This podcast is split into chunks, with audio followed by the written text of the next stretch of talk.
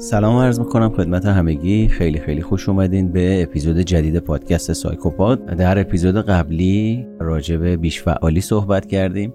توی این اپیزود می‌خوایم بریم سراغ اوتیسم با هم دیگه صحبت بکنیم. الان من در خدمت دکتر ابراهیم پور هستم. سلام عرض می‌کنم.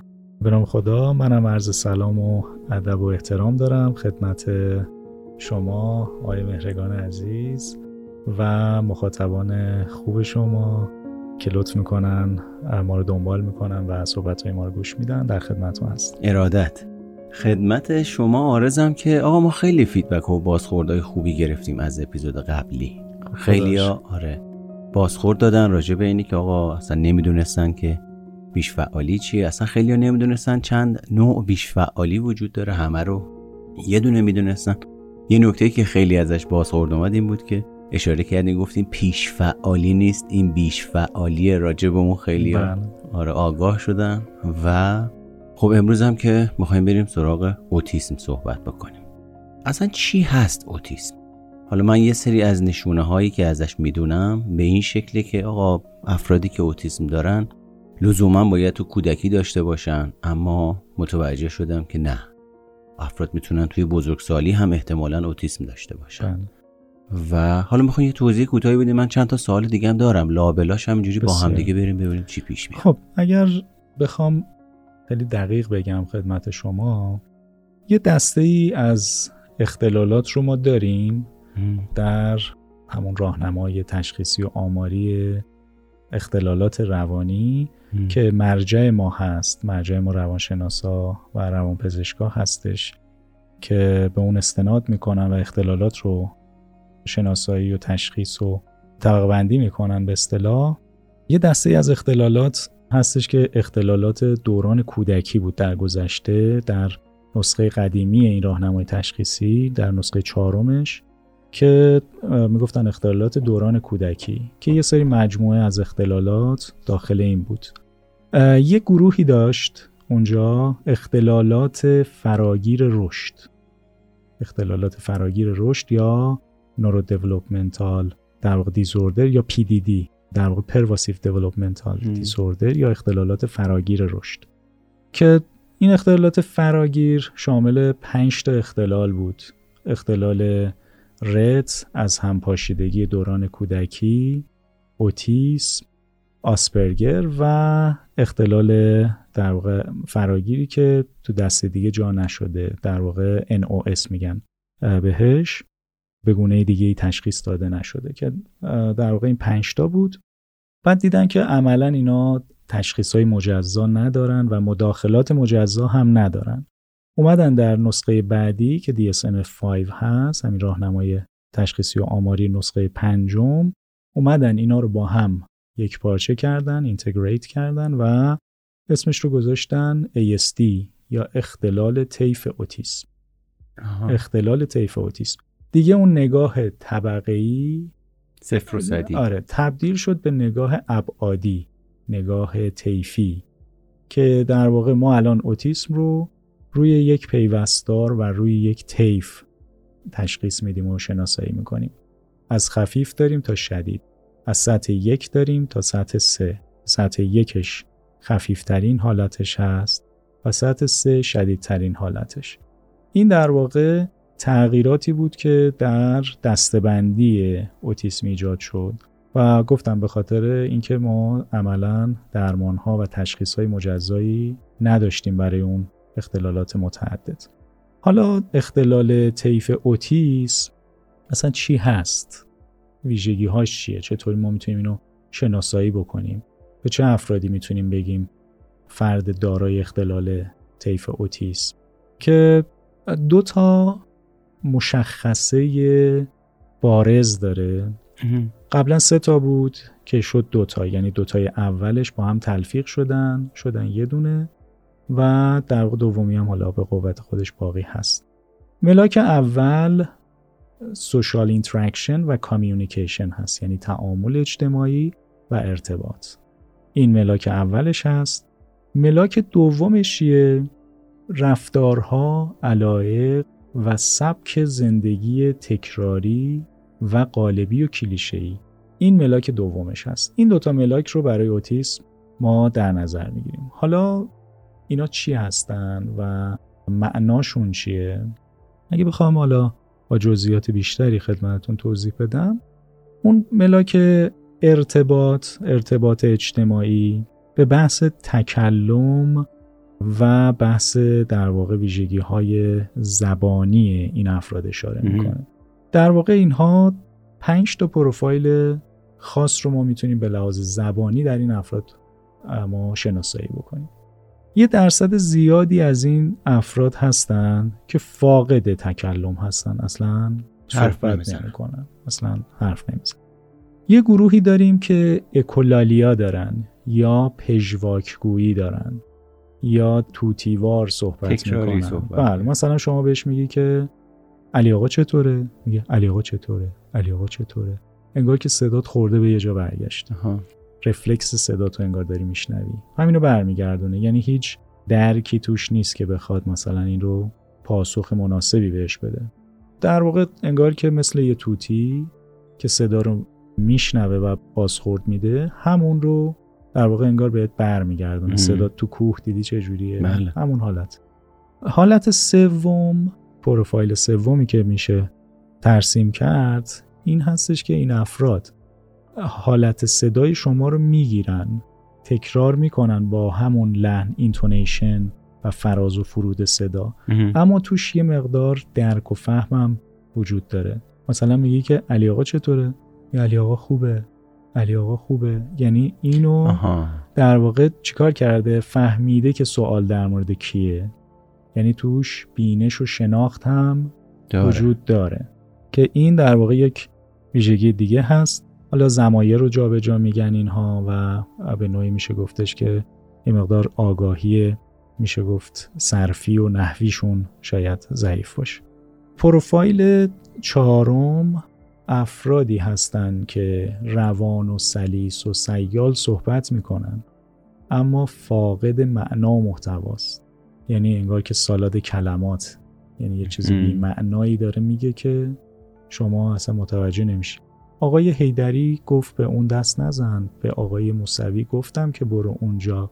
یعنی یه چیزایی داره میگه که اصلا نه به بافت مرتبطه نه به اون موقعیت مرتبطه و هیچ ارزشی برای ارتباط نداره. فقط یه چیزی تولید می‌کنه در واقع. آره داره روان صحبت می‌کنه یعنی داره صحبت می‌کنه قشنگ ولی معنا و مفهومی نداره. و منجر به یک ارتباط دو سویه متقابل نمیشه. نمیشه.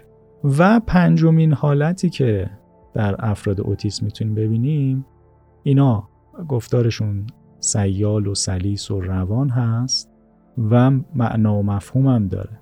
مشکل کجاست؟ مشکل اینه که اینها از درک زرافت های زبانی عاجز هست. زرافت زبانی یعنی چی؟ یعنی درک کنایه، ضرب المثل، استعاره، جوک و عمق کمتری رو می‌تونن بله، درک دقیقا. مثلا شما به اینا ضرب المثل بگی احتمالا اون معنای مستقیمش رو درک می‌کنن معنای غیر مستقیمش که معمولا مد نظر گوینده هست درک, درک نمیشه. مثلا من یه بچه بود بهش گفتم دماغ چاقه. مثلا این جلو آینه وایساده بود داشت دماغش چک می‌کرد آره ببینه. چاق شده دماغش یعنی معنای این که مثلا یه چیزی پشت این هست که فراتر از اون معنای مستقیمش هست یعنی اون بیتوین لاین رو نمی‌تونه در واقع درک بکنه. این بحث ارتباط هست. بحث تعامل میره یه مقدار عمیق تر میشه. میره تو چی؟ میره توی شناخت اجتماعی. شناخت اجتماعی افراد دارای اوتیسم. میشه گفتش که یکی از جدی ترین کاستی ها و کمبودهایی هستش که اینها دارن به ویژه بچههایی که high function هستن. یعنی عملکرد بالا دارن. ما توی کار بچه ها رو به دو دسته تقسیم می‌کنیم. بچه های high function و بچه های low function بچه های high function که بچه های عملکرد بالا هن که به لحاظ شناختی یعنی به لحاظ هوشی مشکل جدی ندارن. هوششون خوبه اون شناخت سردشون خوبه به اصطلاح. اما مشکلشون کجاست؟ اون شناختای گرمه. یعنی بحث شناخت اجتماعیشون ضعیفه. و مؤلفه های تعامل اجتماعیشون ضعیف. بچه های low function بچه های ضعیفی هستن که خب معمولا اون شناخت های سردشون هم که مؤلفه های شناختی و مؤلفه های میشه گفتش که مربوط به هوش هست اونها هم پایینه علاوه بر حالا حوزه‌های دیگه. یعنی افراد ضعیفتری هستند که معمولا نیاز به خدمات مراقبت آره، بیشتری توانبخشی و حمایت بیشتر هستش. حالا مؤلفه شناخت اجتماعی که مربوط میشه به همون social interaction یا تعامل اجتماعی چیه؟ اینجا چهار تا مؤلفه مطرحه. چهار تا معلفه رو ما برای شناخت اجتماعی در نظر می‌گیریم که این بچه ها توش ضعیف هستن. خب؟ حالا معلف های شناخت اجتماعی چی هست؟ یک self awareness یا خداگاهی. خداگاهی در این افراد ضعیفه. با وجود اینکه اینا ترجمه شده این اختلال با عنوان در خودماندگی ولی اینها در واقع درک درستی هم از ویژگی های خودشون ندارن. ندارن. حالا مثلا مثال بزنم براتون. ما یه ویژگی داریم میگیم self referential processing. یعنی ما معلفه های مربوط به خودمون رو زودتر پردازش می‌کنیم. مثلا من بیام یه عکس دست جمعی به شما نشون بدم که شما هم توش هستی. من خب؟ اول خودم رو پیدا می‌کنم. آفرین. شما اول دنبال خودت میگرد ببینید چجوری افتادی. چشت بازه بسته است چجوری خب؟ و این یعنی که ترجیح داری که خودت رو یا معلفه های مربوط به خودت رو زودتر شناسایی بکنی. این اصلا یک کارکرد بقا داره دیگه می‌دونید؟ مثلا ما توی جمعی همه وایستادن توی مهمونی صدا به صدا نمی‌رسه خیلی شلوغه. ولی شما یه دفعه مثلا اسمت به گوشت می‌خوره سری برمیگرده واکنش ریاکشن نشون میده. حتی تو اون جای شلوغ. اینا در واقع معلفه هایی هستش که مربوط به پردازش خوده. خداگاهیه یعنی اینکه شما متوجه محیط هستی آگاهی محیطی داری و تعامل ارتباط مناسبی با محیط داری. اما متاسفانه بچه های اوتیسم تو این معلفه هم ضعیف هستن. یعنی معلفه های مربوط به خود رو زودتر پردازش نمی‌کنن. نمی‌کنن. و از این جهت حتی خداگاهی یا در خودماندگی هم شاید ترجمه خوبی نباشه. نباشه برای این. یعنی کسی که در خود مانده است یعنی که حداقل اینه که خودش رو باید خوب بشناسه نیازهاش و علایقش رو هیجاناتش رو و اتفاقاتی که پیرامون خودش میفته رو باید بتونه شناسایی بکنه. مثلا یه مشکلی که این بچه ها دارن ما یه معلفه داریم بهش میگیم sense of agency. یعنی حس عاملیت. حس عاملیت یعنی که من بدونم که من باعث این کار شدم. هم خود مختاری خودمون میشه؟ میشه حالا به اون ترجمه هم نزدیکش کرد. Sense of agency یعنی که مثلا بعضی موقع احساس بکنی که شده بعضی موقع احساس کنی که تماشاگر زندگیت هستی داری تماشا می‌کنی زندگی رو و خودت عامل اون قضیه نیستی. بله. خب به اون میگن در واقع نداشتن حس عاملیت. یعنی یه دلیلی که این بچه ها رفتارهای خود جرحی دارن خودشون رو گاز می‌گیرن دستشون رو گاز می‌گیرن علاوه بر اون مشکلات حسی که دارن حس عاملیت احساس نمی‌کنه که این دست خودشه که داره گاز می‌گیره. خب میشه گفتش که این حسی که شما فکر بکنی که عامل انجام کارهایی که مربوط به خودته یا کارهایی که داری انجام میدی خودتی. من این کارو کردم. یعنی تعریفی از من هنوز در اینها نداریم که. اینجا شکل نگرفت. بنابراین نگاه کنید که ببینید چقدر خداگاهی میاد پایین بله. وقتی شما این ابعاد رو نداشته باشید این بحث خودآگاهی حالا به خودآگاهی اضافه بکنید. بحث نیازها بحث ویژگی ها نقاط مثبت نقاط منفی. تمامی مسائلی که شما در مورد خودت باید بدونی. مثلا self image چجوریه؟ تصویر خودت چجوریه تصویری که از خودت داری چه شکلیه؟ ظاهری و mental ی. physical و mental. بعد self concept چیه مفهومی که از خودت داری چیه, چیه؟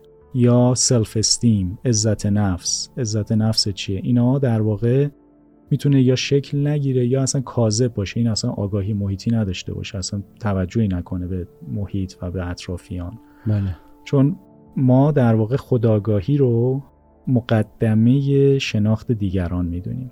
یعنی از جایی که سلف تموم میشه آدرز شروع میشه. یعنی که شما باید خودت رو بشناسی که بتونی مرز بین خودت و دیگران رو شناسی. بندی اینجا آره. میگه که مثلا تا اینجا منم از اینجا به بعد دیگه من نیستم. خب؟ یعنی که من اینو دوست داشتم پس این دوستم هم ممکنه اینو دوست داشته باشه. این تا اینجا مال منه از اینجا به بعد مال دوستمه. ولی اینها این در واقع سلف و آدرز رو هم نمی‌تونن تفکیک بکنن. یه وقتایی می‌بینید اصلا انقدر وارد دنیای یه نفر میشن که ترد میشن. یه وقتایی می‌بینی که انقدر دوری می‌کنن که اون طرف باز خسته میشه از برقراری ارتباط پایین میگه بابا هر کاری می‌کنم اصلا نمی‌تونم وارد دنیای این بشم. انقدر که در واقع مرزبندیاش غیر دقیقه. این بحث خداگاهی حالا خیلی گسترده و مفصل هست. من نمی‌خوام وارد دیتیلش بشم چون خودش اصلا یه کورس آره خیلی هم جالبه آره. زنده باشی. بعد معلفه بعدی شناخت اجتماعی که در بچه های اوتیسم یا افراد اوتیسم بگیم چون بزرگسالان اوتیسم هم داریم دچار مشکل هست. بحث درک خطر و تهدید هست. Treat detection.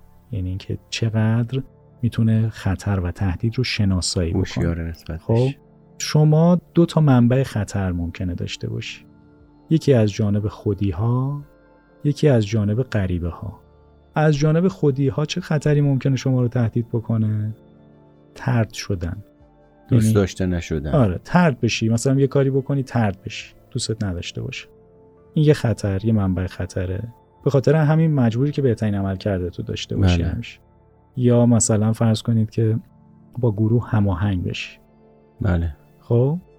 دشمن چه خطری می‌تونه برای شما داشته باشه؟ غریبه ها اینا می‌تونن منابع شما رو تهدید سو استفاده. سو استفاده منابع تو ببرن مثلا به قول معروف ازت بهره کشی بکنن و مسائل بله. مثل در واقع بچه های اوتیستیک این مشکل رو دارن که نمی‌تونن این خطر رو و تهدید رو تشخیص بدن شناسایی بکنن.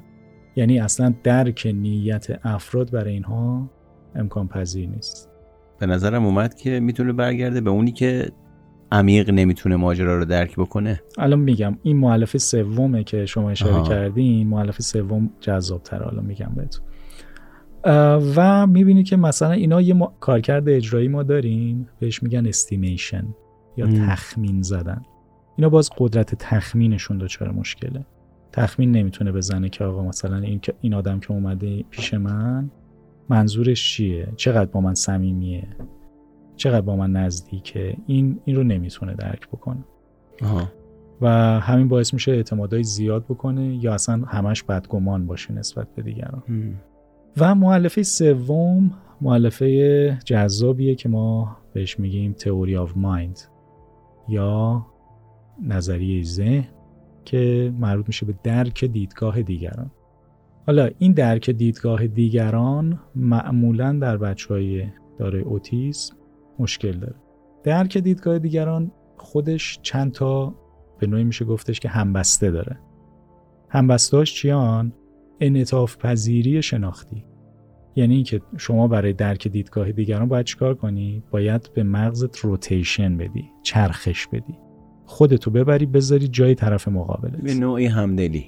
همدلی هم یکی از همبسته است بنابراین نداشتن چرخش چرخش ذهنی نداشتن انطاف پذیری شناختی نداشتن تئوری ذهن منجر میشه به ضعف همدلی ضعف تفکر خلاق ضعف تفکر نقاد. آخ آخ آخ اینا همش خب. میشه ضعف در عمل کرد در بله. نهایت. و این باعث میشه که شما نتونی از دیدگاه دیگران مسئله رو نگاه بکنی. خودمهوری داشته باشی.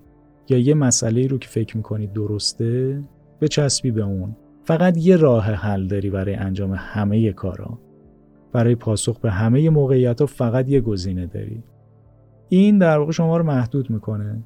مثلا یه نفر که یاد گرفته تو همه موقعیت ها فقط گریه می‌کنه.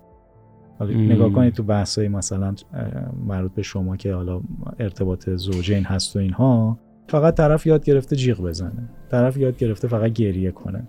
خب هیچ انعطاف پذیری نداره. آقا مثلا یه راه دیگر هم امتحان کن شاید قشنگ بود شاید جواب داد شاید خوب بود.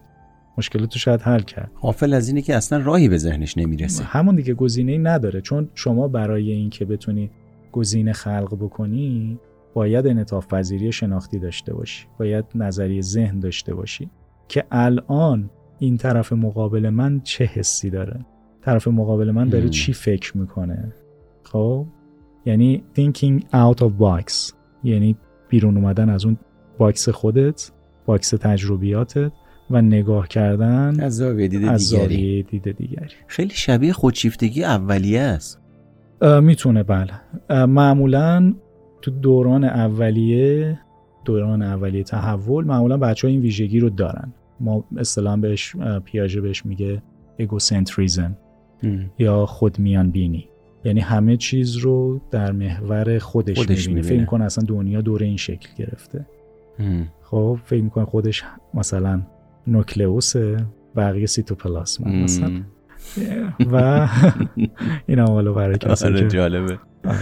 زیست و اینا دوست دارن و ارزم به حضور شما که این آدم با این ویژگی ها طبیعتا تعاملاتش چه شکلی میشه؟ مختل میشه. مختله دیگه. فکر کن مثلا شما نتونی با کسی همدلی بکنی. دیدگاه کسی رو درک نکنی. فکر کنی که فقط حرف خودت درسته. فکر کنی که فقط اون چیزی که تو دوست داری رو بقیه باید دوست داشته باشن. مثل بچه ای که تو خونه مثلا 20 نفر نشستن. این می‌خواد کارتون نگاه کنه همه باید کارتون نگاه کنن. برای اون بچه اشکالی نداره. بله. مثلا بچه سه سالشه چهار سالشه پنج سالشه اشکالی نداره. ولی یه بزرگسالی که می‌خواد مثلا یه کاری انجام بده همه مجبورن اون کار رو انجام بدن اون وقت دیگه, آره حاشیه‌اش زیاد نرمال خب، نیست. مثلا من دوست دارم فقط برم مثلا برای تفریح فلانجا تو هم باید با من بیای. مجبور بکنه طرف مقابلش رو. یا من فقط دوست دارم این غذا رو بخورم تو هم باید این غذا رو بخوری. اینها در واقع نشانه چیه؟ نشانه نداشتن انعطاف پذیری شناختی نداشتن نظریه ذهن نداشتن چرخش ذهنی نداشتن همدلیه که در افراد دارای اوتیسم این ویژگی رو ما می‌بینیم. البته این ویژگی رو من ارز کنم که اینا رفتارشون خودخواهانه نیست. در واقع بر اساس ضعفیه که در ساختارهای ذهنی این افراد مغزیشون وجود بله. داره. وجود داره و این در واقع بدکار کردی رو ما در مغز داریم. چون من دقیقا همین الان قبل از اینی که به این نکته اشاره بکنید به قول گفتنی شاخکام زد بیرون که خب افراد خودشیفته هم تقریبا یه همچین رفتارهایی دارن.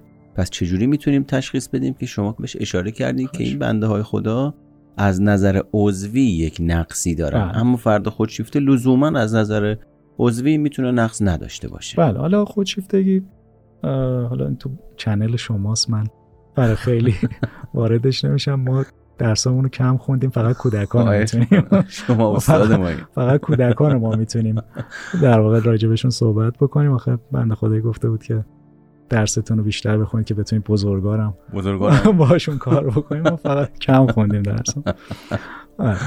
ارزم به حضور شما خودشیفتگی خب زیربنای فکریش می‌دونید که در واقع احساس حقارت هست بله. و به نوعی یک جبران افراطی هستشون بله. واکنشی که دارن.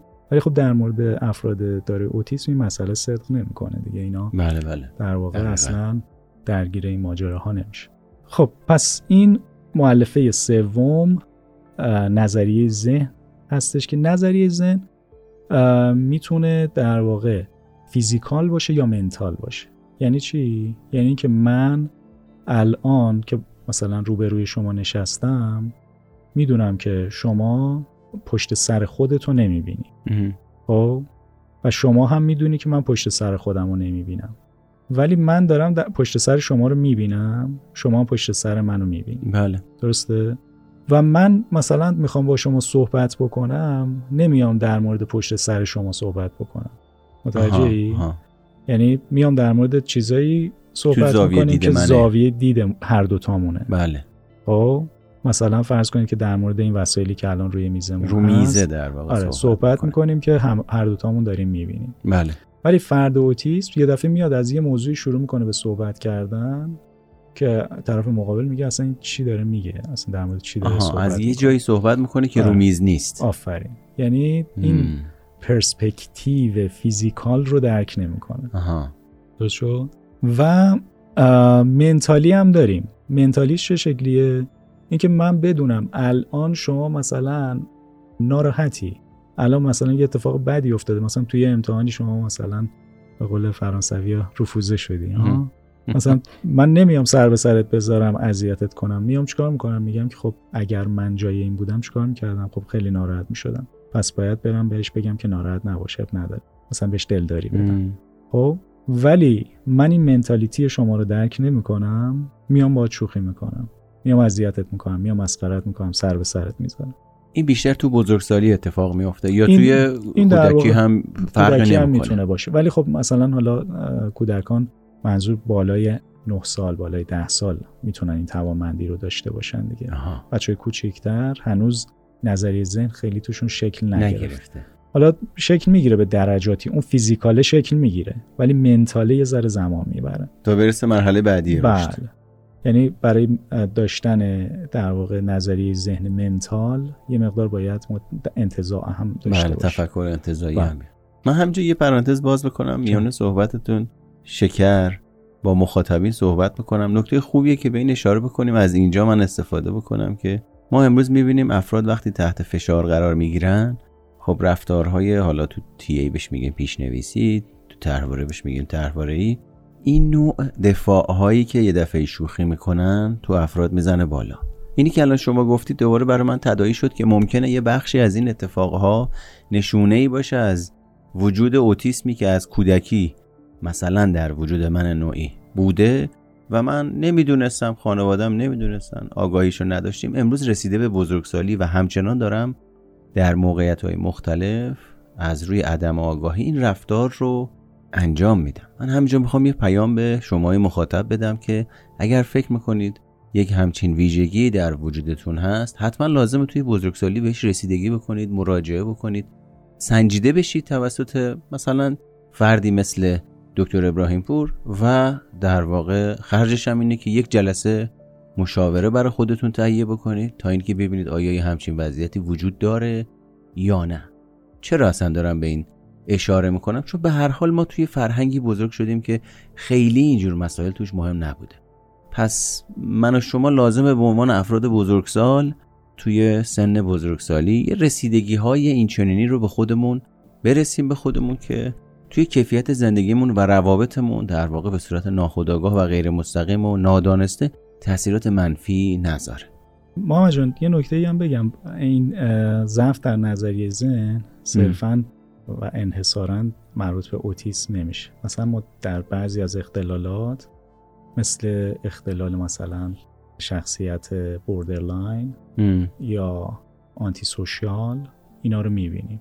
افرادی که باز دیدگاه دیگران رو درک نمی‌کنن و خیلی راحت می‌بینی که خیلی جرایمی رو مرتکب میشن و خیلی هم نگران نیستن بله. و این مسئله می‌تونه در اون گروه ها هم باشه, باشه. یعنی صرفا نمی‌تونیم بگیم نبود نظریه ذهن مساوی است با اوتیسم یعنی می‌تونیم حتی در افراد نرمالی داشته باشیم نرمال هم داشته باشیم این رو که در واقع اختلال خاصی رو نمی‌گیرن ولی نظریه ذهنشون کلا تکاملی یافته نیست دیگه. در حد پتانسیل مونده.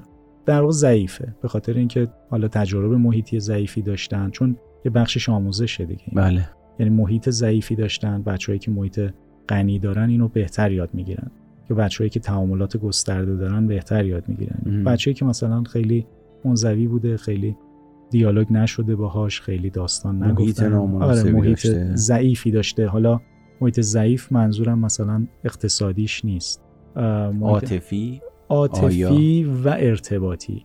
یعنی مثلا من الان موردی دارم که پدر مادر هر دو درگیرن مشاغل خیلی سطح بالایی دارن ولی بچه صبح تا شب جلو تلویزیونه با کسی هم دیالوگ نداره. خب این بچه در واقع تو رشد نظری ذهن دچار مشکل میشه دیگه چون تعاملاتش ضعیفه و نمی‌تونه تمرین بکنه اینکه آره دیدگاه کسی رو زمین بازی نداره که بخواد تمرینش بکنه. بله. این در واقع می‌تونه محیطی باشه و می‌تونه مربوط به اختلالات هم باشه خب پس اسلام می‌کنن با تاکید بیشتری به شما مخاطب بله. تاکید می‌کنم که حتما به خودتون رسیدگی بکنید حالا که حوزش گسترده تر شد بله. لازمه که به خودتون یه رسیدگی بکنید و اگر مسئله ای هست که حالا نه فقط آسیب شناسی یا اختلال حداقل در سطح توسعه آموزش و پرورش شخصیت به هر حال روی خودتون سرمایه گذاری بکنید که همینطوری که اگر ناآگاهی وجود داشته باشه برمیگرده به خودمون و روابطمون اگر تبدیل بشه به آگاهی دوباره همین چرخه دوباره تکرار میشه. با. مثلا در درک عواطف و احساسات می‌بینی که این افراد ضعیفن. مثلا می‌بینی که میاد طرفو می‌بینه که ناراحته یا می‌بینه که مثلا فرض کنید که خشمگینه. ولی اصلا خودش رو نمی‌تونه جای اون طرف مقابل بذاره که درک بکنه این مسئله رو و خیلی بی تفاوت از مقابل هیجانات و ابراز احساسات دیگران عبور می‌کنه. خیلی از بچه های داره اوتیسم می‌بینید که مثلا می‌بینید طرف اعضای خانوادهش دارن گریه می‌کنن مقابلش و اینا. این خیلی بی تفاوت مشغول کار خودش و خیلی نگرانش نمی‌کنه اصطلاحا. و مسئله که این بچه ها دارن ما یک ویژگی داریم بهش میگن anger superiority effect superiority effect. به معنی چیه؟ به معنی اثر برتری خشم. این چیه؟ اثر برتری خشم یعنی اینکه ما معلفه های مربوط به خشم رو معمولا زودتر پردازش می‌کنیم در انسان. خب؟ ما مثلا ببینیم یکی عصبانیه خیلی زود تشخیص میدیم. تا مثلا کسی که داره میخنده یا مثلا خونسای صورتش. علتش هم چیه؟ علتش هم کارکرد بقاه برای ما. یعنی ما در واقع متوجه میشیم که از خودمون بتونیم دفاع کنیم. تهدید وجود داره آره. در محیط. یا بتونیم فرار کنیم یا بتونیم مثلا فرض کنیم که fight or flight. خب یا بتونیم بجنگیم یا دفاع کنیم آره. یا فرار, فرار کنیم, درست شو ولی بچه های اوتیسم اینو توی مبحث درک خطر و تهدید اگر بخوام اضافه بکنم معمولا این anger superiority فکر رو ندارن و خیلی متوجه علائم خطر نمیشن در محیط. و به جای sad superiority effect دارن. مؤلفه های مربوط به غم و زودتر پردازش می‌کنن. یعنی اگه جلوشون گریه کنی مثلا گریه شدید بکنی احتمالا reaction نشون میدن. ولی مثلا بخندی یا مثلا خشمگین باشی یا بترسی و اینها هیجانات دیگر رو خیلی نشون نمیده. برتری ندارن نسبت بهش. این هم در واقع ویژگی هست و چهارمین مؤلفه مربوط به شناخت اجتماعی مربوط میشه به self regulation خود تنظیمی. یعنی اینکه من بدونم یه جایی اشتباه کردم بتونم خودم رو اصلاح بکنم. برای اینکه بتونم ارتباطم رو با محیط حفظ بکنم و تنظیم بکنم اولا هیجانات خودم رو دوم خودم رو با محیط. یعنی اینکه محیط در حال تغییر رو من ببینم ببینم که الان خب باید چی کاری چه کار جدیدی انجام بدم چی کم بکنم چی اضافه بکنم.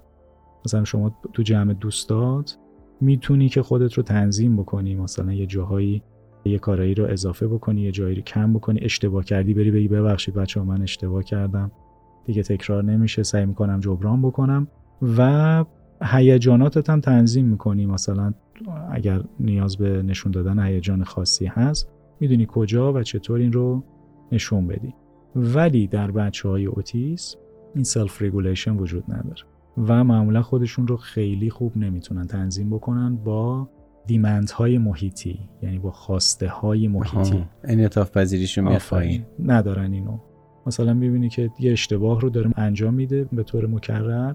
و یواش یواش باعث میشه که از گروه طرد میشه. میره بیرون. اگه بخوایم این رو با رویکرد فروید نگاه بکنیم توی ego این پردازش باید اتفاق بیفته؟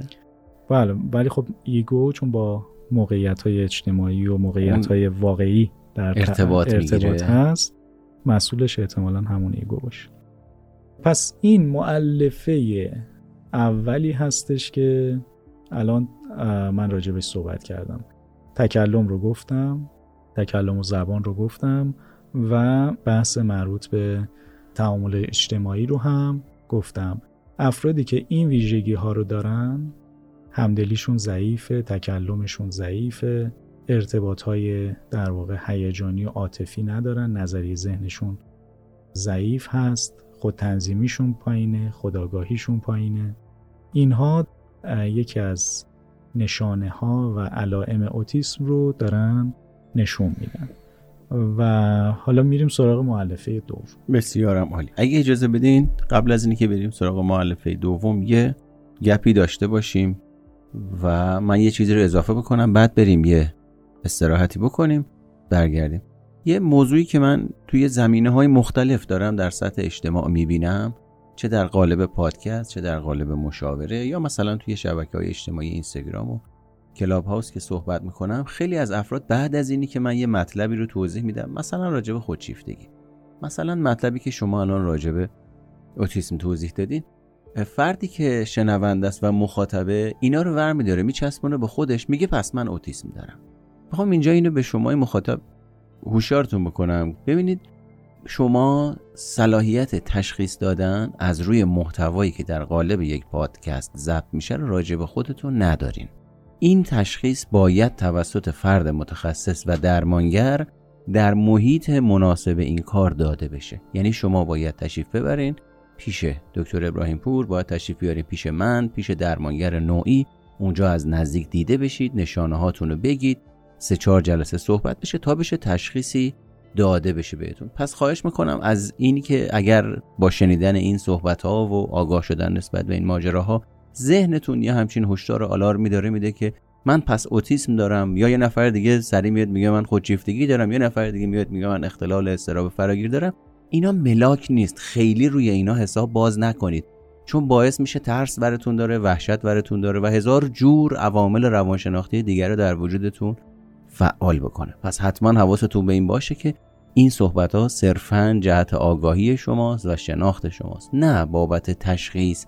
و تعیین سبک زندگی بله در تایید فرمایش شما عرض بکنم که ما خودمون وقتی که در واقع مراجعه کننده ای داریم علاوه بر حالا تشخیص های بالینی که خودمون می‌ذاریم مصاحبه، مشاهده، آزمون و در چند جلسه ما ارزیابی می‌کنیم و بعد می‌تونیم تازه مشکوک بشیم به اینکه این وضعیت وجود داره بله. و حالا رویکردی که خود من دارم اینه که بحث labeling رو خیلی بهش اعتقاد ندارم. حالا labeling به چه معناست اینکه برچسب گذاری یا stigma خیلی سبک من نیست.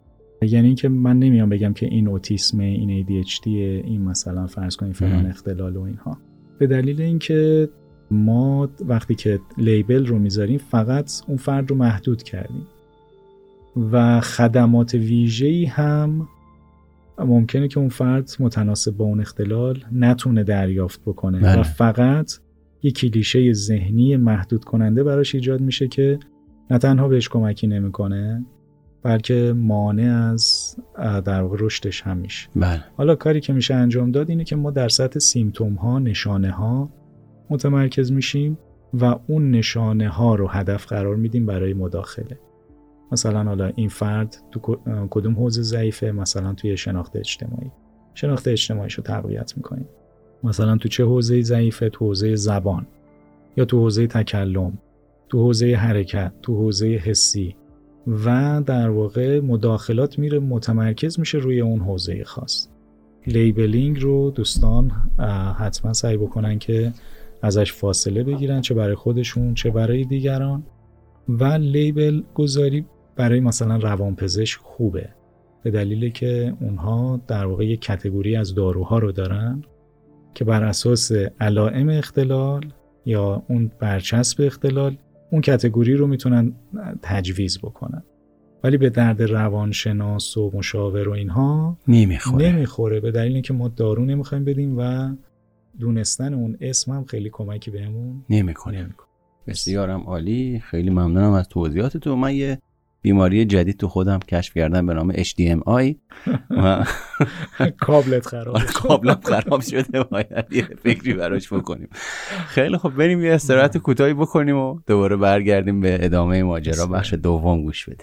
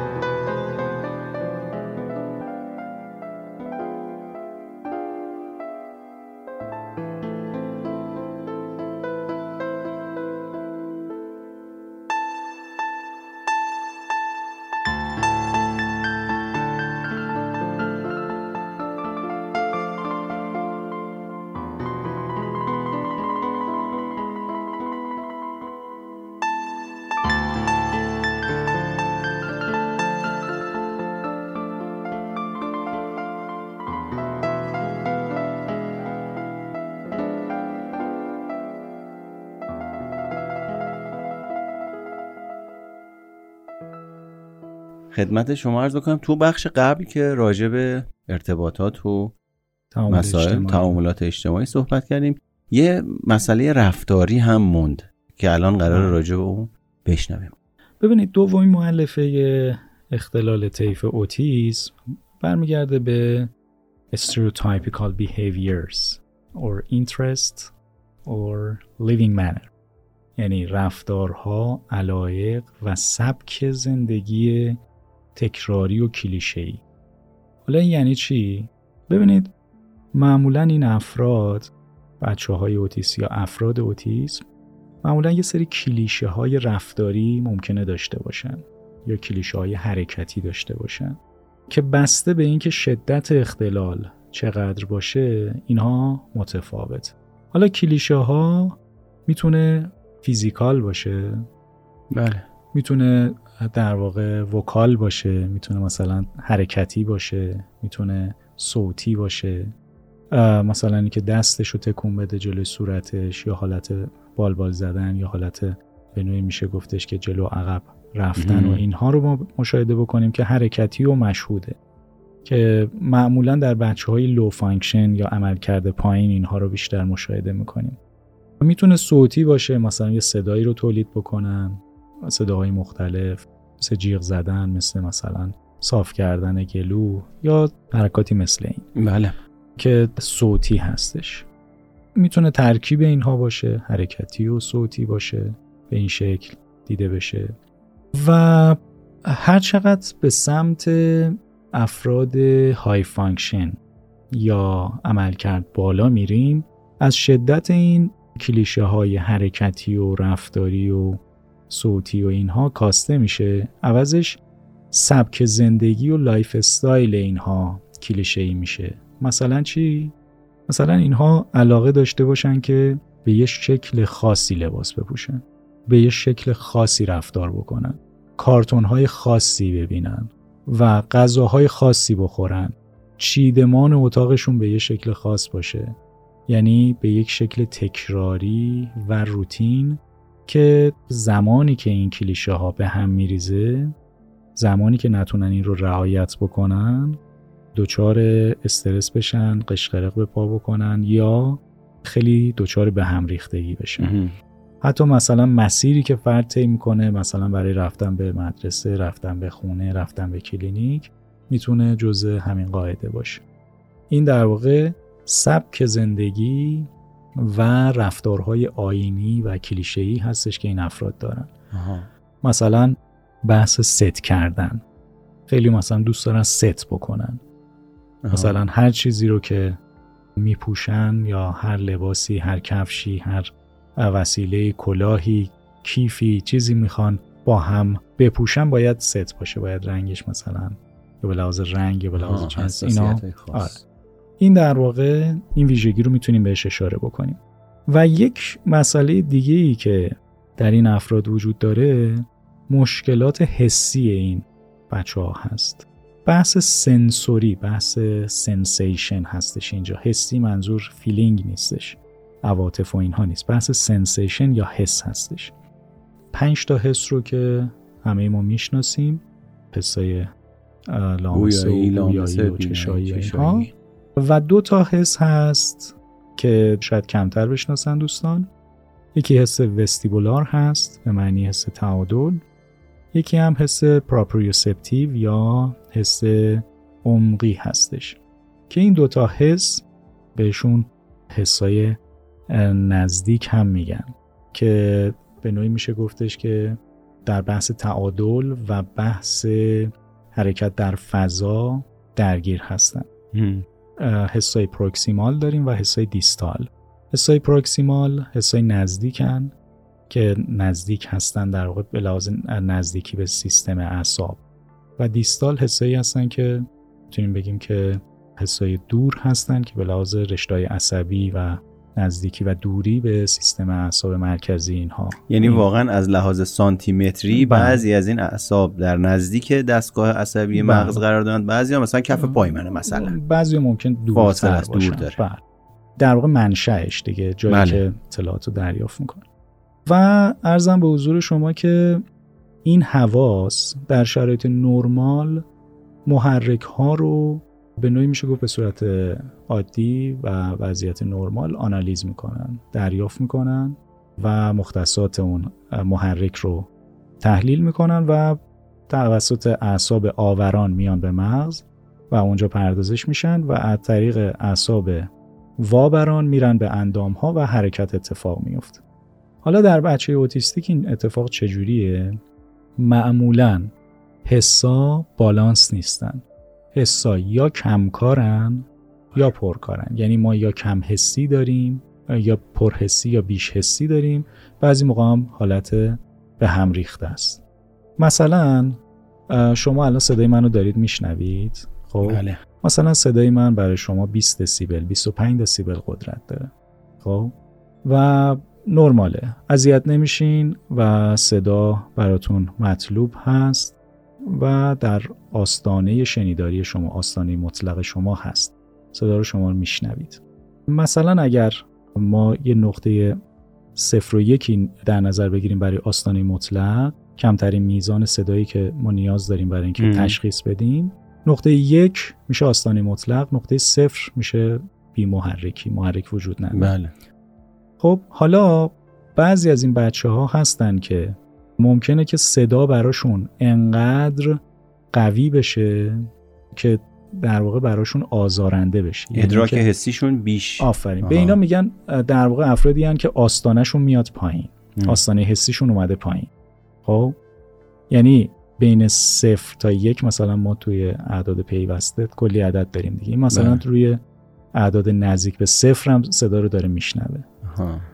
و چطوری میشه مثلا من الان با این صدا دارم صحبت می‌کنم اون ممکنه گوشاشو بگیره. یعنی دچار بیش حسی شده. یعنی این حس براش قوی تره زیاد این محرک براشون خیلی قویه. اذیت میشن. و آستانه حسی اومده پایین اصطلاحا. به این حالت میگن حالت هایپرسنس بودن که به معنی بیش حسی هست. این افراد چی دارن؟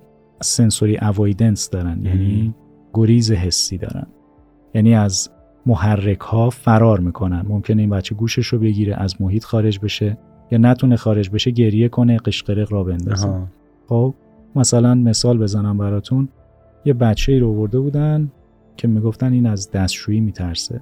با این تشخیص آورده بودنش که خانواده با این شکایت اومده بود که این دستشویی نمیره و از دستشویی میترسه. بعد حالا یه مقدار ما بررسی کردیم دیدیم که مثلا این نسبت به صدای فن دستشویی این بیشستی رو داره. یعنی فن اونجا روشنه. انگار که مثلا کنار این دارن از این دستگاه چی هست؟ همر میگن. چی میگن؟ زمین و می‌کنن. دستگاه هیلتی. هیلتی. آره. انگار که مثلا کنار این دارن هیلتی می‌زنن مثلا. آمیانش اینه که تو اعصابشه اون صدا. آره. اون صدا براش آزارنده است دیگه. مثلا شما یه صدایی که نمی‌تونی از دستش رهایی پیدا بکنی. بعد مجبورت می‌کنن خانواده که بری اونجا در معرض اون وایسی بشینی مثلا دستشویی هم بکنی بیای بیرون. خب این در واقع براش انقدر آزارنده است. و وقتی که مثلا فن رو خاموش می‌کردیم می‌دونیم می‌رفت میشست ولی فن روشن بود نمیره و خانواده فکر می‌کنن از دستشویی میترسه. یعنی ببینید مثلا اینجا سهم آره. خانواده آگاهی خانواده هم بله. میاد به میون که بله دقیقا همینطوره. حالا مقابل این چیه؟ آستانه میره بالا. یعنی باید محرک خیلی قوی باشه تا اینو تحریک بکنه. مثلا بچه‌ای که تلویزیون رو با صدای مثلا 50 گوش میده با صدای چهل گوش میده. بعد مثلا دنبال منبع صدا میره. به اینا در واقع میگن sensory seeking یا craving دارن. یعنی جستجوگری حسی دارن اینا. حالا این من تو حس شنیداری مثال زدم. مثلا تو حسای دیگه هم می‌تونه این داستان باشه. مثلا تو لامسه می‌تونه باشه تو بویایی می‌تونه باشه چشایی می‌تونه باشه و حواس دیگه. مثلا فرض کنید که تو بویایی بچه‌ای که بیش حسی داره شما مثلا می‌بینید که کمترین بو ضعیفترین بو اذیتش می‌کنه. مثلا غذا رو می‌بری سمت دهنش که بخوره اوق می‌زنه. بعد خانواده دعواش می‌کنه. اه چرا این مسخره بازی رو در میاری؟ غذا تو بخور. در صورتی که اون داره بویی رو حس می‌کنه که شما حس نمی‌کنی. احتمالا ادویه ای تو اون غذا ریختید. که در این این واکنش رو ایجاد می‌کنه. یا یه بچه رو داریم برعکس اصلا جستجوگری بو داره. مثلا می‌بینی حتی بوهای بد هم دوست داره که بره استنشاق بکنه اصطلاحا. و این توی بویایی. یه موضوعی داریم درونگرایی و برونگرایی دستگاه شبکه‌ای مغز که فعال بودن مغز رو در واقع تحریک می‌کنه و این ماجراها رو داره این می‌تونه به اون فعالیت مغز ربط داشته باشه که ناخودآگاه من گرایش پیدا می‌کنم به اینی که یه چیزی رو در واقع همین بیش ببین این کاملا physical هستش. یعنی گرایش روانشناختی به این مسئله نیستش.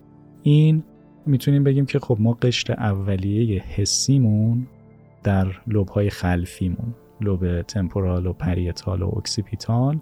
اینا یه بخشی دارن به عنوان قشر اولیه حسی sensory primary cortex که اونجا در واقع مختصات physical اون محرک تعریف میشه. اونجا این انگار که داره بیش برآورد یا کم برآورد می‌کنه خطای پردازشیه یه جورایی. sensory processing disorder ه دیگه در واقع. در واقع مشکل چیه؟ اختلال پردازش حسی. بله. اینو داره بیش برآورد می‌کنه این محرک. میگه این خیلی بزرگه. یا داره میگه این خیلی کوچیکه. خب در صورتی که اینجوری نیست. نیست. و خب طبیعتا شما وقتی بد اینو پردازش کنی بعدم پاسخ میدی دیگه. بله. خب و به خاطر همینه که پاسخهاشون نامناسب. و حالا مثلا تو حواس مختلف ما اینو داریم دیگه. الان مثلا فرض کنید که توی لامسه اگه بخوام مثال بزنم بچههایی که تو لامسه مشکل دارن اونایی که اوور سنس هستن یا هایپر سنس هستن اینا کسایی که مثلا به تاچ شدن حساسن. می‌خواید بچه رو می‌خواید دست بزنی خودشو می‌کشه. دوست نداره. یا مثلا یه ضربه کوچولو بهش می‌زنی انگار که مثلا زخم شمشیر زدی بهش. مثلا در برابر زخم و درد و اینا خیلی بیتابی زیاد می‌کنن. اینها در واقع بچههایی هستن که هایپر سنسن و خیلی مثلا از نوازش شدن و بغل شدن و بوس شدن و اینا خوششون نمیاد. خب حالا من الان این چیزی که شما گفتی یه چیزی رو به خودم گرفتم. آها. اونم اینه که من شبا صدای پای سوسکو میشنوم بیدار میشم. خب شما دیگه داری میری تو هالوسینیشن نه جدی میگم. خب واقعا هست سوسکه. آره آره بلند میشم سوسکه رو می‌کشم بعد یا اسپری می‌زنم میکشمش میندازش بعد میخوابم. خب اگر میبینیش. نه واقعا تمام نیست. که هالوسینیشن نیستش. ولی خب اگر هستش این می‌تونه مثلا این اتفاق میفته سوسکی بله. داره روی سقف راه میره به هر دلیلی میفته یه تقی صدا میده. خب این یا بله. گوشه دیوار داره راه میره اصرار داره از گوشه دیوار بره بالا هی خش و خش پاش میاد خب صداش. این هایپر سنس بودن در شنوایی هست. ولی خب ببین آره اگر اذیتت می‌کنه اختلال محسوب میشه. همیشه نه. مثلا ما یه مهمونی اومده بود برامون. ما خب مثلا بهترین فضای خونه رو براش مهیا کردیم و رفت توی اون اتاق خوابید و خب فضا رو هم آروم کردیم که مثلا بتون استراحت خوبی داشته باشه. ساعت دو سه شب بود یه دفعه دیدم تلفنم زنگ می‌خوره و اینا. بلند شدم دیدم ایشونه.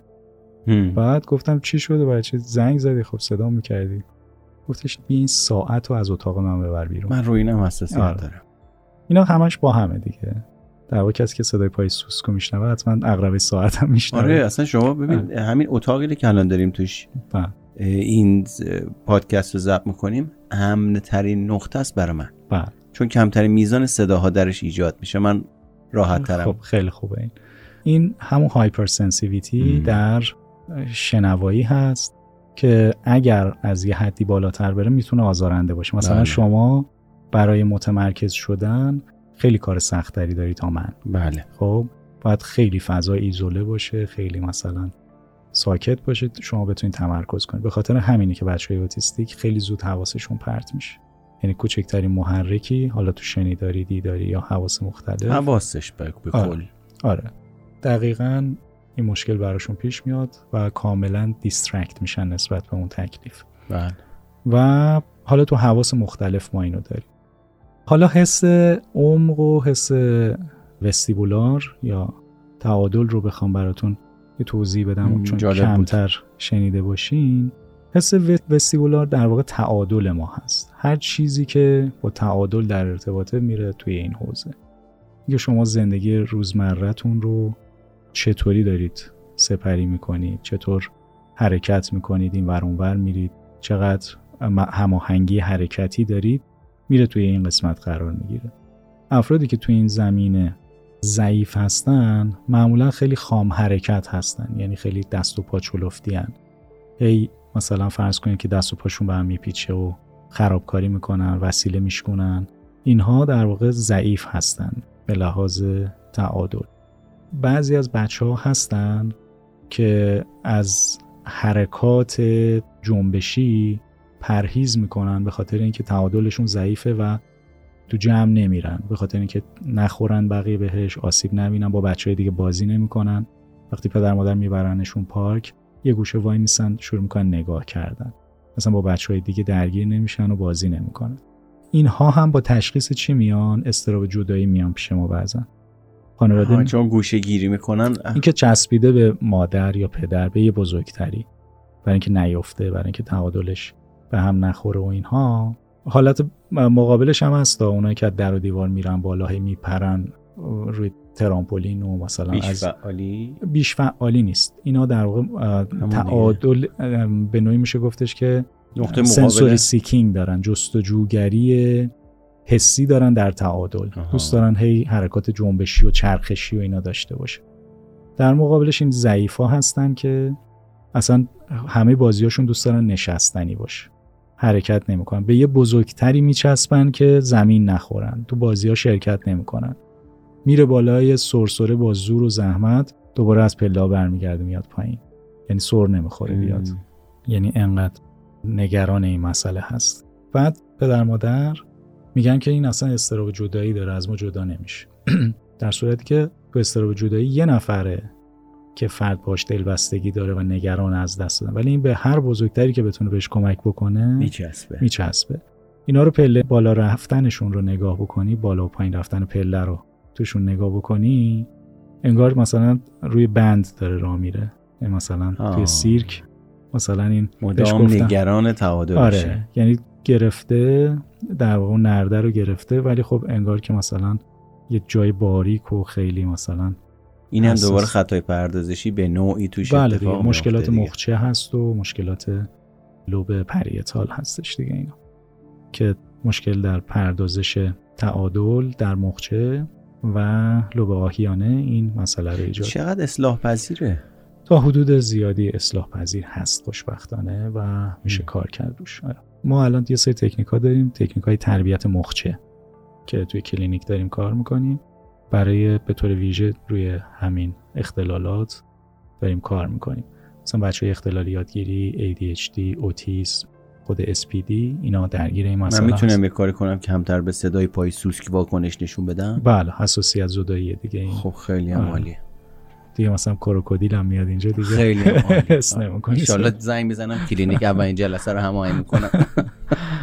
سلامت و ارزم به حضور شما که این تعادل که عرض کردم تقریبا همه ابعاد زندگی ما رو می‌تونه درگیر بکنه دیگه. خب بچه با این ویژگی ها تو مهارت های اجتماعیش هم ضعیف میشه دیگه. با بچه های دیگه ارتباط نمی‌گیره یا مشکلات تعاملی پیدا می‌کنه. اون بچه دیگه که خیلی جنب و جوش داره هم همه دست شاکی هم دیگه. همش داره میپره و میدو میچرخ و این یه شکلی اونم یه بله. شکلی. حالا حس عمقی چیه؟ حس عمقی درک موقعیت بدن در فضاست. یعنی چی؟ یعنی اینکه من الان به شما بگم که چشماتون رو ببندید لطفا. بله. اسم تو با دست رو هوا بنویس. خب؟ بله درست میشه کاری که شما کردی آگاهی بدنیه. بادی اورنس بهش میگن اصطلاح که در واقع این از کجا میاد؟ از حس عمق. حس عمق کجا تعبیه شده تو عضلات و مفاصل و ماهیچه های شماست. آها. که شما بر اساس اون می‌فهمی که بدنت الان تو چه position ـیه. توی بحث حس عمقی اون feedback هایی که از طریق مفاصل از مفاصل و ماهیچه و اینها به مغز ارسال میشه. مثلا الان شما پاتو انداختی رو پات بعد می‌دونی که تو چه وضعیتی نشستی. پات خسته میشه پاتو عوض می‌کنی می‌ذاری اون یا طوری نمیشینی که مثلا پات درد بگیره. یا آه. وضعیت ناراحت باشه مثلا احساس کنی که کمرت درد گرفته جا تو عوض می‌کنی. جابجا میشی.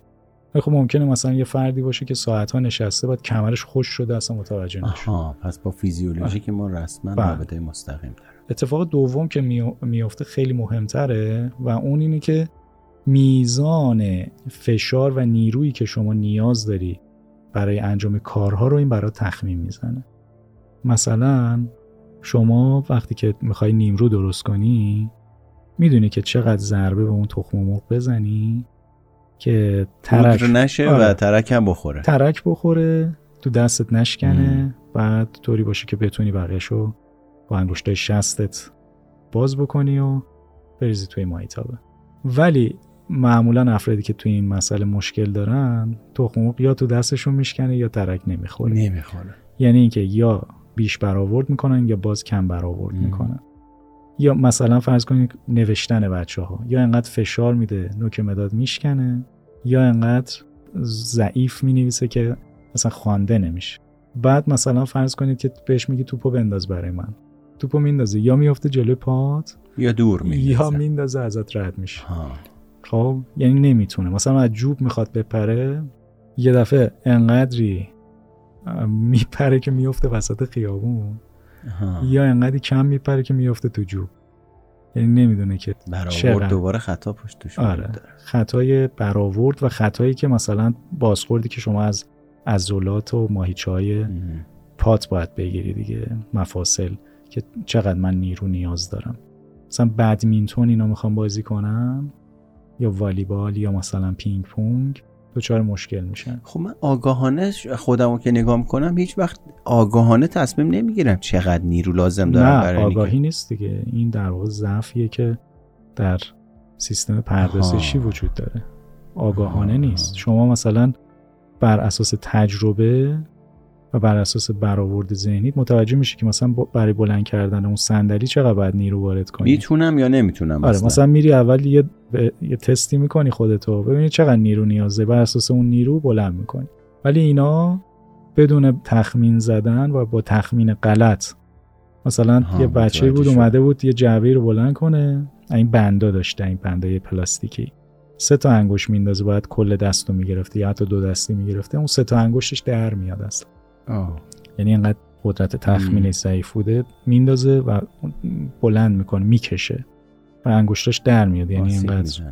محاسبه ضعیف بوده مثلا اینا پینگ پونگ و اینا خیلی خوب نمی‌تونن بازی کنن بدمینتون و اینا مثلا. می‌بینی یه دفعه می‌زنه میفته اونور یا مثلا فرض کنید که می‌زنه میفته تو زمین خودش و خیلی محاسبه گرهای خوبی نیستن, نیستن. از این جهت یا مثلا توی ورزش فوتبال نمی‌دونم مثلا چقدر نیرو وارد کنه به توپ چقدر چجوری شوت بزنه چطوری. در واقع این کار رو انجام بده. اینها ضعف هستش در حواس ما. حواس هفتگانه حالا یه حس احشایی هم اومدن اضافه کردن که حالا برمیگرده به سیستم های گوارش و اینا که خیلی دیگه وارد اون نمیشیم. ولی همین حواس بد کارکردیشون یعنی hyper بودن یا hypo بودنشون hyposense یا hypersense بودن یا عدم بالانس. مثلا توی یه حس فرد می‌تونه مثلا هم بالا باشه هم پایین. صفر آره. مثلا تو لامسه می‌تونه یه قسمتهایی از بدن hypersense باشه یه قسمتهایی hyposense. آه. این حالت رو هم ممکنه ما تجربه بکنیم. بنابراین این وضعیت ها می‌تونه منجر بشه به مشکلات رفتاری بعدی. مثلا یه بچه مثلا بیتابی می‌کنه. یه فضایی اذیتش می‌کنه. مثلا گریه می‌کنه. یه فضایی نمیمونه. مهمونی می‌برن مثلا گریه می‌کنه. و خانواده میگه اصلا من از دست این جا نمی‌تونم برم اصلا مهمونی میبرمش شروع می‌کنه گریه کردن نمی‌دونم من مشکل چیه. این در واقع جای شلوغ مثلا شما الان خودت با ویژگی که از خودت گفتی جای. شلوغ برات کابوسه دیگه.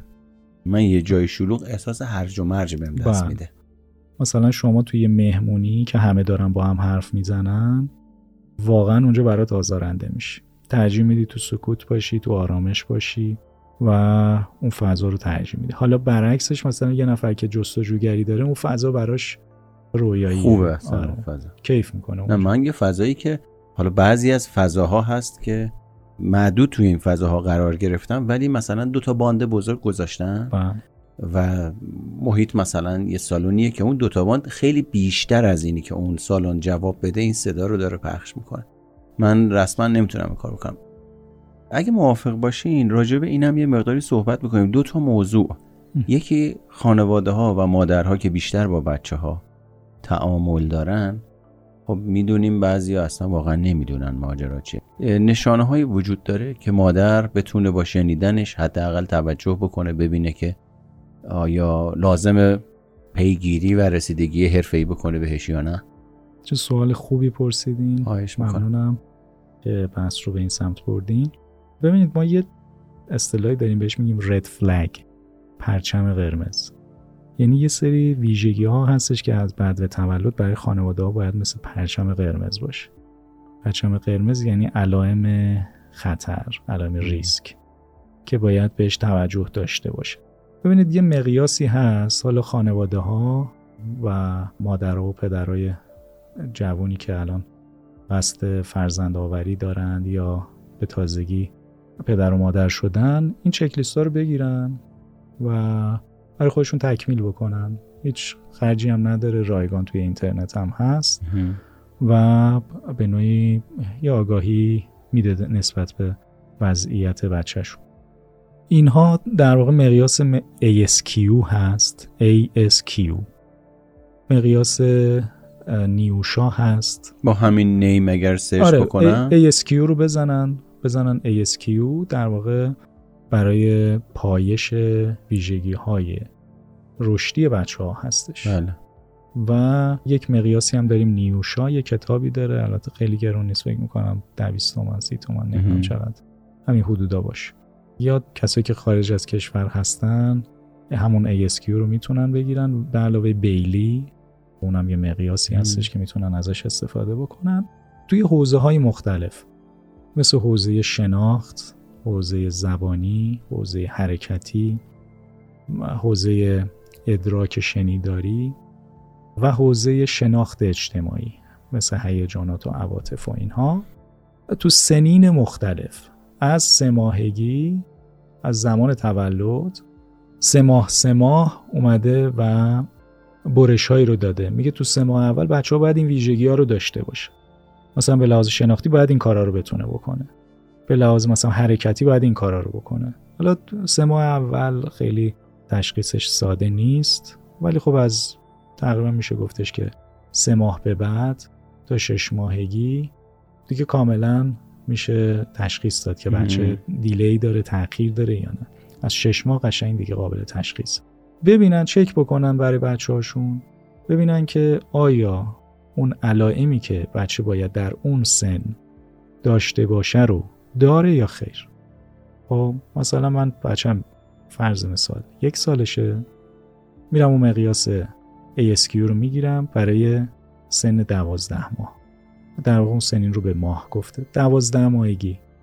مثلا بین ده تا مثلا سیزده چهارده ماه اگر باشه بچم اوکی مثلا اگر ضعیف باشه نهایتا تا حد ده یازده ماه عمل بکنه. اگر جلوتر باشه که در حد حالا بالاتر باشه این اوکیه. حالا با یک مقدار آموزش و یه مقدار غنی کردن محیط مداخلات مناسب و اصطلاحا early intervention یا مداخله به هنگام یا زود هنگام می‌تونیم به اصطلاح ورزشی کار رو در بیاریم. اون وقت این مقیاس مقیاس پیچیده ای نیست. من باید سواد خاصی داشته باشم. جمله است دیگه. میگه آیا فرزند شما مثلا اشیا را روی هم میچینه؟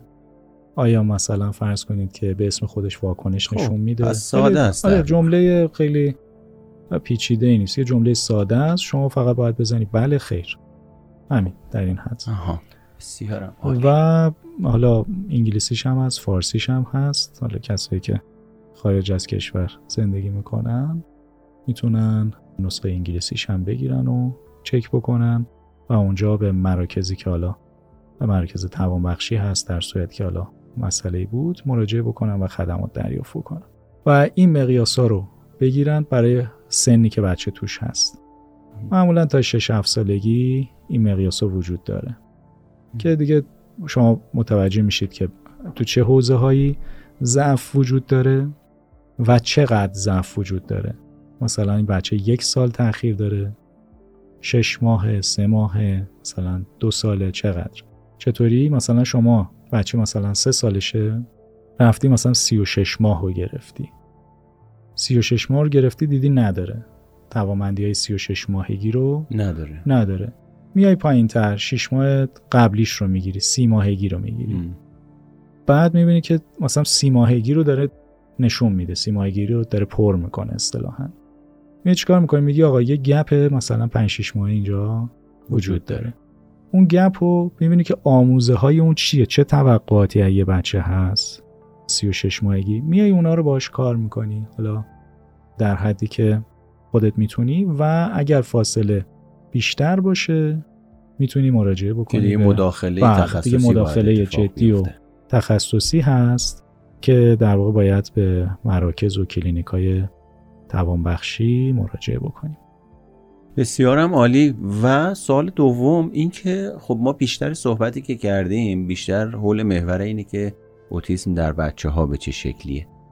برای بزرگسالان هم دوباره همون قاعده ها همون دستورالعمل ها و همون درمان ها صادقه. آیا اوتیسم در کودکی با اوتیسم در بزرگسالی تفاوتی می‌کنه؟ به چه صورت میشه؟ ببینید اوتیسم low function و high function هر دوتاشون بزرگ میشن دیگه. اینا تو کودکی باقی نمیمونن دیگه. و بزرگ میشن با حالا شرایط متفاوت. بچه ای که low function هست و بزرگ میشه میشه یک بزرگسال عملکرد پایین که حالا درجاتی از کمتوانی هم. داره که خب این مثل بقیه افراد کم توان ذهنی می‌تونه توی خانواده مراقبت بشه می‌تونه چون نیاز به حمایت شدید دارن یا توی مراکز نگهداری بشه یا بیشتر بره به سمت حرفه آموزی و کارهای خدماتی به این شکل در واقع ارائه بشه براشون و به نوعی میشه گفتش که اون مشکل به اون شکل شدیدش باقی میمونه دیگه. ام. حالا در مورد خفیف ها وقتی که بزرگ میشن اینا خیلیاشون می‌تونن برن شغلی رو داشته باشن می‌تونن کار بکنن می‌تونن ازدواج بکنن حتی. و خیلیاشون هم می‌بینی که ازدواج هم می‌کنن تشخیص هم نمی‌گیرن تا پایان زندگیشون. و جامعه ما هم خیلی حساس نیست. معمولا آداپته میشن میگن فلانی اخلاقش اینجوریه. آها. اصلا نمیگن که حالا این اختلالی داره و اینها. میگن این آدم اینجوری اصلا کلا آدم ساکتیه مثلا. آدم ساکتیه یا آدم مثلا سردیه بیاتفه است خیلی. به قول معروف اصلا به هیچی توجه نمی‌کنه یا. اصلا درک نمی‌کنه آدما رو. مثلا خیلی بی ملاحظه است. یعنی یه ویژگی ها یا صفات شخصیتی رو بهش میدن که اینو به نوعی بخوام برای خودشون قابل هضم بکنه مثلا می‌بینی سالها طرف داره با یه نفر زندگی می‌کنه. بعد شما می‌بینی می‌بینی که علائم اوتیسمو داره. ولی اینا سازش پیدا کردن با اون وضعیت. و میگن آقا این ویژگیاش اینه. پذیرفتنش این آره. شکلیه ولی خب نمی‌دونن اون اختلال. و تو کشور ما شناختم نشم بهتره. چرا؟ چرا؟ علتش اینه که خدماتی براشون نیست. آه. فقط لیبل می‌گیرن و محدود میشن. حالا بدتر هم میشه. اونجوری آره. حداقل داشت زندگیشو آره، می‌کرد. زندگیشون سختتر هم میشه. حالا مثلا توی یه کشوری مثل مثلا کشور انگلستان یا مثلا فرض کنید که آمریکا وقتی خدمات ویژه‌ای برای اینها هست خدمات اجتماعی و رفاهی براشون هست خوبه تشخیص بگیرن ولی خب تو کشور ما بزنیم حداقل مردم که پذیرفتن اینو به عنوان اون ویژگی بزنیم زندگیشو بکنه دیگه حداقل لیبل نخوردن محروم نشدن. فشاری روشون نیست بقیه اذیتشون نمی‌کنن و به نوعی میشه گفتش که حداقل از این جهت آسیب. بیشتری نمی‌بینه. آره آره. ولی خب به حال یه جاهایی که شناخته میشن و اینها خدماتی براشون وجود داره که اونم در کلینیک ها هست به صورت حالا رسمی شاید وجود نداشته باشه مثلا ما افرادی رو داریم که high function هستن عملکرد بالا هستن خودشون این آگاهی رو پیدا کردن و میان مراجعه می‌کنن و ما هم در قالب یه سری موقعیت های اجتماعی و در قالب افزایش آگاهی از نظریه ذهن می‌تونیم باشون کار بکنیم. نظریه ذهن رو در اینها ارتقا میدیم. آره. اینکه بتونن دیدگاه دیگران رو درک بکنن همدلی بکنن موقعیت های اجتماعی رو براشون ترسیم می‌کنیم و رفتارهای متنوعی بهشون آموزش میدیم. چون خودشون خلاقیت گفتم ندارن. در موقعیت های اجتماعی ما گزینه های بیشتری بهشون میدیم که اون موقعیت ها رو بتونن بتونن. باش کنار بیام. مهارتی حداقل افزایش بله پیدا آفرین. یعنی مهارت هاشون در مهارت اجتماعی ارتباطیشون ارتقا پیدا بکنه. ولی خب در مجموع میشه گفتش که مداخلات در حوزه اوتیسم در سالهای گذشته خیلی بهبود پیدا کرده. من یه تجربه رو بگم براتون. ما چند سال قبل یه تیمی رو از دانشگاه کالیفرنیا و مؤسسه مایند که یکی از مؤسسه های بنام هستش در حوزه اوتیسم دعوت کردیم اومدن ایران و خب یه تیم کامل اومده بودن و اومدن ما در مجموعه نیاوران. اونجا براشون یک یه سری ورکشاپ گذاشتیم کارگاه گذاشتیم که اینا اجرا بکنن. اینا خیلی ما رو آندرستیمیت کرده بودن. یعنی ما رو دست کم گرفته بودن. تیمی که اومده بودن. می‌گفتم مثلا احساسشون این بود حالا چیزی که من برداشت کرده بودم که ماها خیلی مثلا ضعیفیم تو این حوزه و چیز زیادی نمی‌دونیم. اومدن شروع کردن از بیس و مقدمات و اینا شروع کردن به ما گفتن بعد دیدم همه درمانگرایی که ما دعوت کرده بودیم اونجا صداشون در اومد. آقا اینا چیه؟ اینا رو مثلا ما بر فرض مثال برای ما خیلی پیش پا افتاده. می‌دونیم همه آره. همه اینا رو ما بلدیم. گفتیم مثلا کیس های پیچیده تر مواردی که مثلا ما نمی‌دونیم و اینها. من این حالا بهشون انتقال دادم چون حالا به به نوعی ترجمه هم می‌کردم برای. اینا. گفتم که آقا اینا میگن که این سطحش پایینه به ما کیس بگین به ما اطلاعات بیشتری بدین. و جالب بود که آخرش اینا گفتن آقا اینایی که ما می‌خوایم بگیم شما خیلی بیشترش رو اینجا دارید اجرا می‌کنید. خیلی از افراد اومده بودن بازی م. می‌کردن اینا می‌گفتن مراکز شما مراکز خیلی حرفه‌ای هستن. خیلی خوب دارید کار می‌کنید. و بازخوردی که من گرفتم اونجا خیلی برام جذاب بود که ما حتی فراتر از مراکز توانبخشی اونجا داریم کار می‌کنیم تو کشورمون. اونجا استراکچرشون نظمشون سازماندهیشون از ما بهتره. ولی لزوما آدمای متخصص تری نیست. خلاقیت ما من فکر می‌کنم ما. اینجا بیشتره. بله ببین اینجا ما با محدودیت هایی که داریم یه درمانگر ما توی یه کلینیک با کمترین امکانات و با سختترین کیسا داره کار می‌کنه و با توقعاتی که ما ایرانی ها داریم. دقیقاً. مثلا مادر بچه رو آورده تحویل داده مثلا بچه حتی توانایی خودیاری نداشته درمانگر ما کار کرده اینو ارتقا داده بعد خودیاریش مثلا بهبود پیدا کرده خیلی مهارت‌های زیادی رو کسب کرد. مادر اومده گفته من این پول دادم این همه هزینه کردم همین؟ خب یعنی ببینید توقع کجاست. اونجا مثلا فرض کنید که بچه میاد مثلا یه قاشق برمیداره می‌زنه رو لیوان. برای اون جشن می‌گیرن مثلا میگن ببین چه توانایی کسب کرده و اینها. توقعاتشون هم در واقع نرماله. ما توقعاتمون خیلی فراتره چون تو این زمینه فرهنگسازی نشده و خط پایه‌ای وجود نداره. بنابراین خانواده ها نمی‌دونن که خدمات خدمات مطلوب چیه خدمات ضعیف چیه. و به نوعی میشه گفتش که خی... به خاطر همین توقع بالا ما یه جور رشدم کردیم. بله. رشدم کردیم و این باعث شده که ما مثلا نسبت به کشورهای توسعه یافته تو جایگاه بهتری قرار بگیریم. چون با کمترین میزان امکانات و حمایت های اجتماعی و دولتی ما داریم کار می‌کنیم. اثر بخشی ایجاد کرد و و این دلیل این تفاوت و بهتر بودن است. در. واقع این یه واقعیتیه که از بازخورده از تجاربی که من توی محیط داشتم به دست آوردم بسیارم عالیه بسیارم. عالی. ولی خب به هر حال مداخلات مداخلات خوبی هست و خیلی امیدوار کننده است و خیلی بچه های ما تو این حوزه بچه که میگم در واقع درمانگرایی که هستن تو این حوزه که خیلی هاشون دوستای ما هستن خیلی هاشون دانشجوهای من هستن و به نوعی میشه گفتش که حالا همکار هستن به درجاتی دارن کار می‌کنن به روز رسانی می‌کنن خودشون رو آپدیت می‌کنن به لحاظ علمی به لحاظ تکنولوژیک و خیلی چشمانداز خوبی رو من تو این حوزه می‌بینم. خیلی ممنونم از اینی که مجدد دعوت منو مرسی پذیرفتی. مرسی از دعوت شما. خیلی من خوش خیلی میگذره تو این تایم. خ- آره واقعا برای من خیلی جذابیت داره. مخصوصا وقتی میریم سراغ نوروسایکولوژی و اون بخشای عملکردهای مغز. آیا امکانش هست که شما اینو تدریس می‌کنین؟ بله دیگه من خب به هر حال الان تقریبا 11 سال 12 سال هستش که هیئت علمی دانشگاه هستم. بله. و تو course های مختلف دارم این مباحث رو تدریس می‌کنم. ضمن اینکه خب توی کلینیک هم ما داریم با این بچه ها کار می‌کنیم و مجبوریم که به روز رسانی بکنیم خودمون رو و مطالعات جدید پژوهش های جدید رو search بکنیم بخونیم. که در واقع عقب نمونیم از دنیا دیگه. ببینیم که چه اتفاقاتی داره میفته. و جا داره که بگم در واقع مرکز شما اسمش مرکز مدیکا هست. بله. و شماره تماسش رو میشه بگین که اگر کسی خواست بتونه مستقیما با خود مرکز تماس بگیره. بله.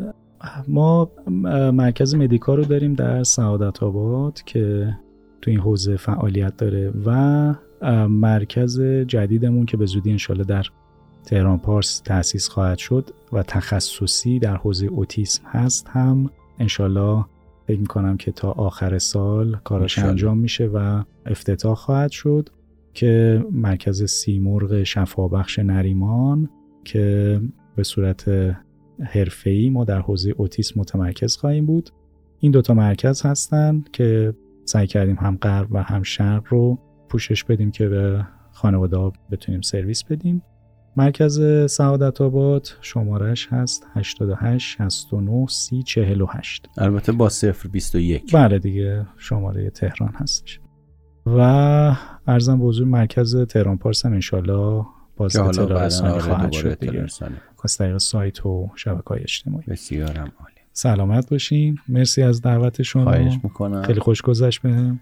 و تشکر می‌کنم از همه عزیزانی که حوصله به خرج دادن و صحبت های ما رو گوش کردن. ممنونم از شما, شما. سپاسگزارم. و صدای محمد مهرگان را از پادکست روانشناسی سایکوپات شنیدید. اگر خواستید با من تماس بگیرید مثل همیشه می‌تونید از طریق آیدی اینستاگرام هم به نشونی ام او مهرگان یا از طریق شماره 902 250 21 توی واتساپ یا بقیه اپلیکیشن ها برای من پیام بذارید. ممنونم از شما که گوش دادید. یادتون نره. ارسال بکنید برای افرادی که فکر می‌کنید نیاز دارند به این اطلاعات و کامنت گذاشتن نظراتتون مهمه. بهش گوش میدم تا حد المقدور به هر کامنت جواب میدم. ممنونم از شما و شما رو تا اپیزود بعدی به خدای بزرگ میسپارم.